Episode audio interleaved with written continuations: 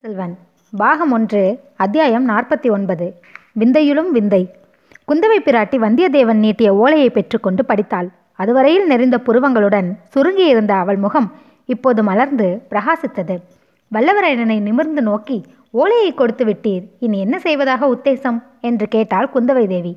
தங்களிடம் ஓலையை கொடுத்ததுடன் என் வேலையும் முடிந்துவிட்டது இதை நான் ஊருக்கு திரும்ப வேண்டியதுதான். உமது வேலை முடியவில்லை. இப்போதுதான் ஆரம்பமாகி இருக்கிறது. தாங்கள் சொல்வது ஒன்றும் விளங்கவில்லை தேவி. உம்மிடம் அந்தரங்கமான வேலை எதையும் நம்பி ஒப்புவிக்கலாம் என்று இதில் இளவரசர் எழுதியிருக்கிறாரே. அதன்படி நீர் நடந்து கொள்ளப் போவதில்லையா? இளவரசரிடம் அவ்விடம் ஒப்புக்கொண்டுதான் வந்தேன். ஆனால் என்னை நம்பி முக்கியமான வேலை எதுவும் ஒப்புவிக்க வேண்டாம். தங்களை ரொம்பவும் கேட்டுக்கொள்கிறேன். உமது கோரிக்கை எனக்கு விளங்கவில்லை. ஒன்றை ஒப்புக்கொண்ட பிறகு பின்வாங்குவதுதான் வானர் குலத்தின் மரபா? பழம்பெருமை பேசுவது வானர் குலத்தின் மரபு அன்று. ஒப்புக்கொண்டு பின்வாங்குவதும் வானர் குலத்து மரபன்று. பின்னர் ஏன் தயக்கம்? பெண் குலத்தின் பேரில் கொண்ட வெறுப்பா? அல்லது என்னை கண்டால் பிடிக்கவில்லையா? என்று இளவரசர் கூறி இளநகை புரிந்தாள். ஆஹா இது என்ன கேள்வி? கடலுக்கு சந்திரனை பிடிக்காமல் போகுமா? பிடிக்கவில்லை என்றால் ஆயிரம் அலைகளையும் நீட்டி பூர்ணச்சந்திரனை ஏன் தாவி பிடிக்க முயல்கிறது? நீலவானத்துக்கு பூமாதேவியை பிடிக்கவில்லை என்று யார் சொல்லுவார்கள்? பிடிக்காது போனால் இரவெல்லாம் ஆயிரம் ஆயிரம் நட்சத்திர கண்களினால் இந்த பூமியை உற்று உற்று பார்த்து ஏன் பூரித்து கொண்டிருக்கிறது? மேகத்துக்கு மின்னலை பிடிக்காது இருக்குமா பிடிக்கவில்லை என்றால் தன்னை பிளந்து கொண்டு பயந்தோடும் மின்னலை அப்படியேன் இருக தழுவி மார்போடு அணைத்துக் கொள்கிறது. வண்டுக்கு மலர்பிழப்பை பிடிப்பதில் என்பது உண் உண்டா? அங்கனமானால் ஏன் ஓயாமல் மலரை சுற்றி வட்டமிட்டு மதிமயங்கு விழுகிறது? வெட்டில் பூச்சிக்கு விளக்கை பிடிக்கவில்லை என்றால் யாரேனும் நம்புவார்களா? அவ்வாறெனில் ஏன் அந்த விளக்கின் ஒளியில் விழுந்து உயிரை விடுகிறது? தேவி நல்ல கேள்வி கேட்டீர். தங்களை எனக்கு பிடிக்கவில்லை என்றால் தங்கள் கடைக்கண் பார்வை என்னை ஏன் இப்படி திகைக்க வைக்கிறது? தங்கள் இதழ்களின் ஓரத்தில் விளையாடும் இளநகை என்னை ஏன் இவ்விதம் சித்தப்பிரமை கொள்ள செய்கிறது? இவ்வளவு எண்ணங்களும் வந்தியத்தேவனுடைய உள்ளத்தில் தோன்றின. ஆனால் நாவினால் சொல்லக்கூடவில்லை. ஐயா என்னுடைய கேள்விக்கு மறுமொழி சொல்லவில்லையே. வானர் குலத்தில் பிறந்த வீரபுருஷன் கேவலம் ஒரு பெண்ணின் ஏவலை செய்வதா என்று தயக்கமா? இளவரசர் உம்மிடம் இந்த ஓலையை கொடுத்தபோது இதில் எழுதியிருப்பதை சொல்லவில்லையா? என்று இளவரசி மீண்டும் வினவினாள். தேவி இளவரசர் விருப்பத்தை நன்கு அறிந்து கொண்டுதான் புறப்பட்டு வந்தேன். ஆனால் நல்ல வேளையில் என் யாத்திரையை தொடங்கவில்லை என தோன்றுகிறது. ஆகையால் வழியெல்லாம் விரோதிகளை சம்பாதித்து கொண்டு வந்தேன். உற்ற நண்பனையும் பகைவனாக்கிக் கொண்டேன். நாலாபுரத்திலும் பகைவர்கள் என்னை தேடிக் கொண்டிருக்கிறார்கள். இந்த நிலையில் தாங்கள் இடும் பணியை நிறைவேற்றுவதாக நான் எப்படி உறுதி சொல்ல முடியும்? இதனால் நான் தயங்குகிறேன். என்னால் தங்கள் காரியம் கெட்டுப்போகக்கூடாதல்லவா என்று சொன்னான் வல்லவரையன். யார் யார் அந்த பகைவர்கள்? எனக்கு தெரிவிக்கலாமா? என்று குந்தவை கவலை துணித்த குரலில் கேட்டாள். பழுவேட்டரையர்கள் என்னை வேட்டையாடி பிடிக்க நாலாபுறமும் ஆட்களை ஏவி இருக்கிறார்கள் என் உயிர் நண்பனாயிருந்த கந்தன்மாறன் நான் அவனை முதுகில் குத்தி கொள்ள முயன்றதாக எண்ணிக்கொண்டிருக்கிறான். ஆழ்வார்க்கடியான் என்னும் வீர வைஷ்ணவ வேஷதாரி ஒருவன் என்னை தொடர்ந்து கொண்டிருக்கிறான். பழுவூர் இளையராணி நந்தினி தேவி என் மீது ஒரு மந்திரவாதியை ஏவி விட்டிருக்கிறாள் எந்த நிமிஷத்தில் நான் யாரிடம் அகப்பட்டுக் கொள்வேனோ தெரியாது. வெள்ளத்திலிருந்து கரையேறி தப்பிய அன்றிரவு மந்திரவாதியுடன் நேர்ந்த அனுபவம் வந்தியத்தேவனுக்கு நினைவுக்கு வந்தது. பகலில் பிரயாணம் செய்வதின் அபாயத்தை எண்ணி மூங்கில் காடுகளிலும் வாழைத்தோப்புகளிலும் அவன் பொழுது போக்கினான் இரவில் நதிக்கரையோடு நடந்து சென்றான். வெகு தூரம் நடந்து களைத்து இரவு மூன்றாம் ஜாமத்தில் ஒரு பாலடைந்த பழைய மண்டபத்தை அடைந்தான். வெளியில் நிலாமதியம் பட்டப்பகல் போல் பிரகாசித்துக் கொண்டிருந்தது. மண்டபத்துக்குள்ளேயும் சிறிது தூரம் நிலா வெளிச்சம் புகுந்து பிரகாசப்படுத்திக் கொண்டிருந்தது. வெளிச்சமாயிருந்த பகுதியை கடந்து இருளடைந்த பகுதிக்கு சென்று வந்தியத்தேவன் படுத்துக்கொண்டான் கண்ணை சுழற்றி கொண்டு தூக்கம் வந்த சமயத்தில் வெகு சமீபத்திலிருந்து ஆந்தையின் அகோரமான குரல் வந்தது. பழுவூர் இளையராணியுடன் லதா மண்டபத்தில் பேசி கொண்டிருந்த போது அதே மாதிரி ஆந்தை குரல் கேட்டது அவன் நினைவுக்கு வந்து திடுக்கிட்டு எழுந்தான். உள்ளே இருட்டின் பகுதியிலிருந்து இரு சிறிய ஒளிப்புட்டுகள் அவனை உற்று நோக்கின. வெளியே போய்விடலாம் என்று எண்ணி இரண்டடி நடந்தான். வெளியிலிருந்து யாரோ உள்ளே வரும் காலடி சத்தம் கேட்டது. இடிந்து விழுந்து கரடுமுரடாய் இருந்த தூண் ஒன்றை பிடித்துக்கொண்டு அதன் மறைவில் நின்றான். வெளியிலிருந்து வந்தவன் முகம் நிலா வெளிச்சத்தில் கொஞ்சம் தெரிந்தது. பழுவூர் ராணியை பார்க்க வந்த மந்திரவாதி தான் அவன் என்பதை தெரிந்து கொண்டான். மந்திரவாதி அந்த தூணை நோக்கியே வந்தான். தான் அவ்விடம் மறைந்திருப்பது அவனுக்கு தெரியாது என்றும் தன்னை கவனியாமல் மண்டபத்துக்குள்ளே போய்விடுவான் என்றும் வந்தியத்தேவன் நினைத்தான். ஆனால் தூணின் அருகில் வரும் வரையில் மெல்ல மெல்ல பூனை போல் நடந்து வந்த மந்திரவாதி திடீரென்று கோரமான குரலில் ஒரு கூச்சல் போட்டுக்கொண்டு வந்தியத்தேவனுடைய கழுத்தை ஒரு கையினால் பிடித்து நெரித்தான். கெடு அந்த பனை மோதிரத்தை கொடு. கொடுக்காவிட்டால் உன் கழுத்தை நெரித்து கொன்று விடுவேன் என்று கத்தினான். வந்தியத்தேவனுடைய கழுத்து முறிந்துவிடும் போலிருந்தது அவனுடைய விழிகள் பிதுங்கி வெளிவந்துவிடும் போலிருந்தது மூச்சு திணறியது. எனினும் மனதை திடப்படுத்தி கொண்டான். அந்த பழைய தூணை ஒரு கையினால் அழுத்தி கொண்டு ஒரு காலை தூக்கி பூரண பலத்தை பிரயோகித்து ஒரு உதைவிட்டான் மந்திரவாதி ஓலமிட்டு கொண்டு கீழே விழுந்தான். அதே சமயத்தில் அந்த பழைய தூண் சரிந்து விழுந்தது. மேலே கூறியிலிருந்து பொலபொலவென்று கற்கள் விழுந்தன. வவ்வால் ஒன்று படபடவென்று சிறுகை அடித்துக்கொண்டு வெளியே சென்றது. அதைத் தொடர்ந்து வந்தியத்தேவனும் வெளியேறினான். ஓட்டம் பிடித்தவன் யாரும் தொடர்ந்து வரவில்லை என்று நிச்சயமான பிறகுதான் நின்றான். அந்த இரவு அனுபவத்தை நினைத்ததும் வந்தியத்தேவனுடைய உடம்பெல்லாம் இப்போது கூட கிடுகிடுவென்று நடுங்கியது. அந்த பயங்கர நினைவுகளுக்கிடையில் ஐயா காஞ்சியிலிருந்து தாங்கள் புறப்பட்டு எத்தனை காலமாயிற்று? என்று குந்தவை கேட்டது அவனுடைய காதில் விழுந்து அவனுக்கு மனத்தெளிவி அளித்தது. ஒரு வாரமும் ஒரு நாளும் ஆயிற்று தேவி என்றான். இதற்குள் இவ்வளவு பகைவர்களை நீர் சம்பாதித்துக் கொண்டது விந்தையிலும் விந்தைதான். இவ்வளவு அதிசயமான காரியத்தை எப்படி சாதித்தீர்? அது பெரிய கதை தேவி. இருந்தால் பாதகமில்லை சொல்லலாம். அந்த விவரங்களை தெரிந்து கொண்ட பிறகுதான் உமக்கு நான் இட வேண்டிய பணியை இடக்கூடும். இவ்வாறு இளவரசி கூறிவிட்டு ஈசான சிவப்பட்டரை அருகில் அழைத்து படகோட்டி எப்படிப்பட்டவன்? என்று கேட்டாள். இரண்டு காதும் நல்ல செவிடு. இழி எடுத்தாலும் கேளாது தாயே ரொம்ப நல்லது. படகில் ஏறி கொஞ்ச தூரம் ஓடையில் போய்விட்டு வரலாம். வாருங்கள் இவருடைய கதையை முழுவதும் நான் கேட்க வேண்டும் என்றாள். வல்லவரையன் புலங்காகிதம் அடைந்தான். சோழகுல திருமகளோடு ஒரு படகில் செல்லும் பாக்கியம் எளிதில் கிட்டுவதா? அதை பெறுவதற்கு ஏழு ஜென்மங்களில் தான் தாம் சவம் தவம் செய்திருக்க வேண்டாமா? படகில் ஏறிய பிறகு எவ்வளவு தூரம் முடியுமோ அவ்வளவு தூரம் கதையை நீட்டி வளர்த்து சொல்ல வேண்டும்.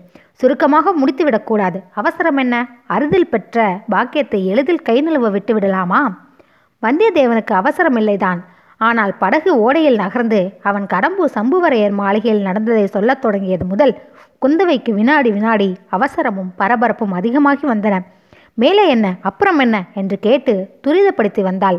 வந்தியத்தேவன் அவனுடைய தீர்மானத்தின்படி கூறிய வரையில் கதையை வளர்த்தினான். எவ்வளவு நீண்ட கதையாயினும் முடிவு ஒன்று வந்துதானே ஆக வேண்டும். கதை முடிந்த போது படகும் திரும்ப ஓடைப்படித்துறைக்கு வந்து சேர்ந்தது. படகிலிருந்து அவர்கள் இறங்கி பூங்காவுக்குள் வந்தபோது அரண்மனையில் இன்னும் குறவை கூத்து நடந்து கொண்டிருப்பதற்கு அறிகுறியாக இசைக்கருவிகளும் தண்டை சிலம்புகளும் ஒழித்தன பின்வரும் சிலப்பதிகார வரிப்பாடலும் கேட்டது.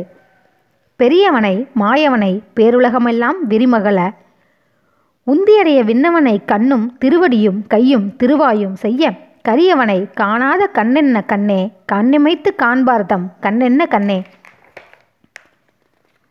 மடந்தாலோ நெஞ்சத்து கஞ்சனார் வஞ்சம் கடந்தானை நூற்றவர்பால் நாற்றசையும் போற்ற படந்தாரண முழங்க பஞ்சவர்க்கு தூது நடந்தானை ஏத்தாத நாவென்ன நாவே நாராயணாவென்ன நாவென்ன நாவே.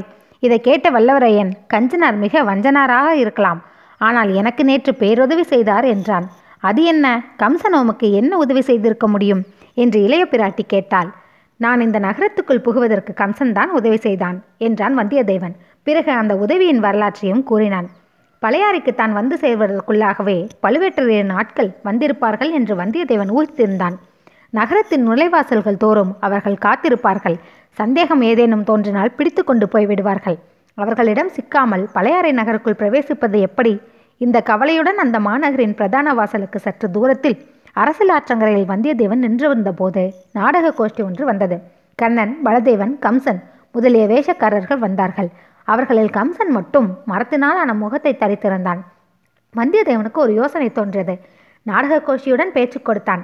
கம்சன் வேஷம் போட்டவனுக்கு ஆட்டத்திறமை அவ்வளவு போதாது என்றான். கம்ச வேஷக்காரன் இவனுடன் சண்டைக்கு வந்தான். வந்த சண்டையை இலகுவில் வல்லவரையன் விடுவானா? உன்னை விட நான் நன்றாக ஆடுவேன் பார்க்கிறாயா என்று சொல்லி முகமூடியை பலவந்தமாக பிடுங்கி வைத்து ஆடினான். அச்சமயம் அவனுடைய ஆறாவார தடபடலை பார்த்தவர்கள் அவனை மெச்சினார்கள். அவன் ஆடியதுதான் அதிக பொருத்தமாயிருந்தது என்று சொன்னார்கள். கம்ச வேஷக்காரன் கோபித்து கொண்டு போய்விட்டான். அவன் போனால் போகட்டும். நானே உங்களுடன் நகரத்துக்குள் வருகிறேன் என்று ஆடுகிறான் என்று வதேவதேவன் ஒப்புக்கொண்டான். நாடக கோஷ்டியார் மகிழ்ச்சியுடன் அவனை தங்களுடன் சேர்த்து கொண்டு சென்றார்கள். பழையாறை வீதிகளில் ஆட்டம் பாட்டமெல்லாம் முடிந்த பிறகு வந்தியத்தேவன் ஆதித்த கரிகாலர் சொல்லி அனுப்பியபடி வடமேற்றலை ஆலயத்துக்கு சென்று ஈசானப்பட்டரை சந்தித்து பேசினான். அவர் அவனை கோயில் சுற்றியிருந்த சமணர் முலையில் இருக்க செய்து இளவரசி குந்தவை பிராட்டியிடம் முன்னால் தெரிவித்துவிட்டு ஓடை அழைத்து வந்தான். இந்த விவரங்களை கேட்ட இளவரசி வந்தியத்தேவனை வியப்பினால் மலர்ந்த கண்களோடு பார்த்து வெற்று தெய்வமாகிய கொற்றவையின் கருணை இந்த சோழர் குலத்துக்கு பரிபூர்ணமாக இருக்கிறது. ஆகையினால் தானே இந்த சங்கடமான நிலைமையில் உம்மை எனக்கு உதவியாக தேவி அனுப்பி வைத்திருக்கிறாள் என்றாள். அரசி இன்னும் தாங்கள் எந்தவித பணியும் எனக்கு இடவில்லையே. என் பூரண ஆற்றலை காட்டக்கூடிய சமயம் இன்னும் கிட்டவில்லையே என்றான் வல்லவரையன். அதை பற்றி கவலை வேண்டாம். இதுகாரம் உமக்கு நேர்ந்திருக்கும் அபாயங்கள் எல்லாம் ஒன்றுமில்லை என்று சொல்லக்கூடிய அளவு அபாயம் நிறைந்த வேலையை தரப்போகிறேன் என்றாள். வந்தியத்தேவன் உள்ளம் பொங்கி உடல் பூரித்து நின்றான். அந்த பெண்ணரசியிடும் பணியை நிறைவேற்றுவதற்காக ஏழு கடல்களை கடந்து செல்லவும் ஆயிரம் சிங்கங்களுடன் ஆயுதமின்றி போர் செய்யவும் மேறு பருவத்தின் உச்சியில் ஏறி விண்மீன் விண்மீன்களை கையினால் பறித்து எடுத்துக்கொண்டு வரவும் அவன் சித்தமானான். அரண்மனை நந்தவனத்தில் மத்தியில் பளிங்கினாலான வசந்த மண்டபம் ஒன்று இருந்தது. அதை நோக்கி குந்தவை நடந்தாள். பட்டரும் வந்தியத்தேவனும் இளவரசியை தொடர்ந்து சென்றார்கள். மண்டபத்துக்குள் இருந்த மணிமாடம் ஒன்றிலிருந்து குந்தவை ஒரு சிறிய பனை ஓலை துணுக்கையும் தங்கப்பிடி அமைந்த எழுத்தாணியையும் எடுத்தாள். ஓலை துணுக்கில் எழுத்தாணியினால் பின்வருமாறு எழுதினாள். பொன்னியின் செல்வ இந்த ஓலை கண்டதும் உடனே புறப்பட்டு வரவும். விவரங்கள் இது கொண்டு வருகிறவர் சொல்லுவார். இவரை பூர்ணமாக நம்பலாம். இவ்விதம் எழுதி அடியில் ஆத்தி இலை போன்ற சிறிய சித்திரம் ஒன்று வரைந்தாள். ஓலையை வந்தியத்தேவன் கையில் கொடுப்பதற்காக நீட்டியவாறு சிறிதும் தாமதியாமல் இந்த ஓலையை எடுத்துக்கொண்டு ஈழ நாட்டுக்கு செல்ல வேண்டும். இளவரசரால் அருள்மொழிவர்மரிடம் கொடுத்து அவரை கையோடு அழைத்து வர வேண்டும் என்றாள். வந்தியத்தேவன் ஆனந்தத்தின் அலைகளினால் மோதப்பட்டு தத்தளித்தான். நெடுநாளாக அவன் கொண்டிருந்த மனோரதங்கள் இரண்டில் ஒன்று நிறைவேறிவிட்டது. சோழர் குல விளக்கான இளைய பிராட்டியை சந்தித்தாகிவிட்டது. அவர் மூலமாகவே இரண்டாவது மனோரதமும் நிறைவேறப் போகிறது. இளவரசர் அருள்மொழிவர்மரை சந்திக்கும் பேறு கிடைக்கப் போகிறது. தேவி என் மனதுக்கு உகந்த பணியையே தருகிறீர்கள். ஓலையை எடுத்துக்கொண்டு இப்போதே புறப்படுகிறேன் என்று சொல்லி ஓலையை பெற்றுக்கொள்வதற்காக வழக்கரத்தை நீட்டினான். குந்தவை ஓலையை அவனிடம் கொடுத்தபோது காந்தல் மலரை ஒத்த அவளுடைய விரல்கள் வந்தியத்தேவனுடைய அதிர்ஷ்ட கையை தொட்டன. அவனுடைய மெய் சிலிர்த்தது. நெஞ்சு வெடித்துவிடும் போல இருந்தது. ஆயிரம் பதினாயிரம் பட்டுப்பூச்சிகள் அவன் முன்னால் இறகுகளை அடித்து கொண்டு பறந்தன. ஆயிரம் பதினாயிரம் குயில்கள் ஒன்று சேர்ந்து இன்னிசை பாடின. மலைமலையான வண்ணமலர் குவியல்கள் அவன் மீது விழுந்து நாலா பக்கமும் சிதறின. இந்த நிலையில் வந்தியத்தேவன் தலை நிமிர்ந்து குந்தவை தேவியை பார்த்தான். என்னவெல்லமோ சொன்ன வேண்டும் என்று அவனுடைய உள்ளம் பொங்கியது. ஆனால் அதை சொல்லும் சக்தி உயிரற்ற வெறும் வார்த்தைகளுக்கு ஏது? சொல்ல வேண்டியதெல்லாம் அவனுடைய கண்களே சொல்லின. அச்சமயம் வந்தியத்தேவனுடைய கண்கள் புனைந்துரைத்த கவிதைகளுக்கு இணையான காதற் கவிதைகளை காளிதாசனும் புரிந்ததில்லை முத்தொள்ளாயிரம் இயற்றிய பழந்தமிழ் கவிஞர்களும் இயற்றியதில்லை என்றால் வேறு என்ன சொல்ல வேண்டும்? வசந்த மண்டபத்துக்கு வெளியில் எங்கேயோ சற்று தூரத்தில் காய்ந்த இலை சருகுகள் சலசலவென்று சப்தித்தன ஈசான சிவப்பட்ட தம் குரலை கனைத்து கொண்டார். வந்தியத்தேவன் இந்த உலகத்துக்கு வந்து சேர்ந்தான்.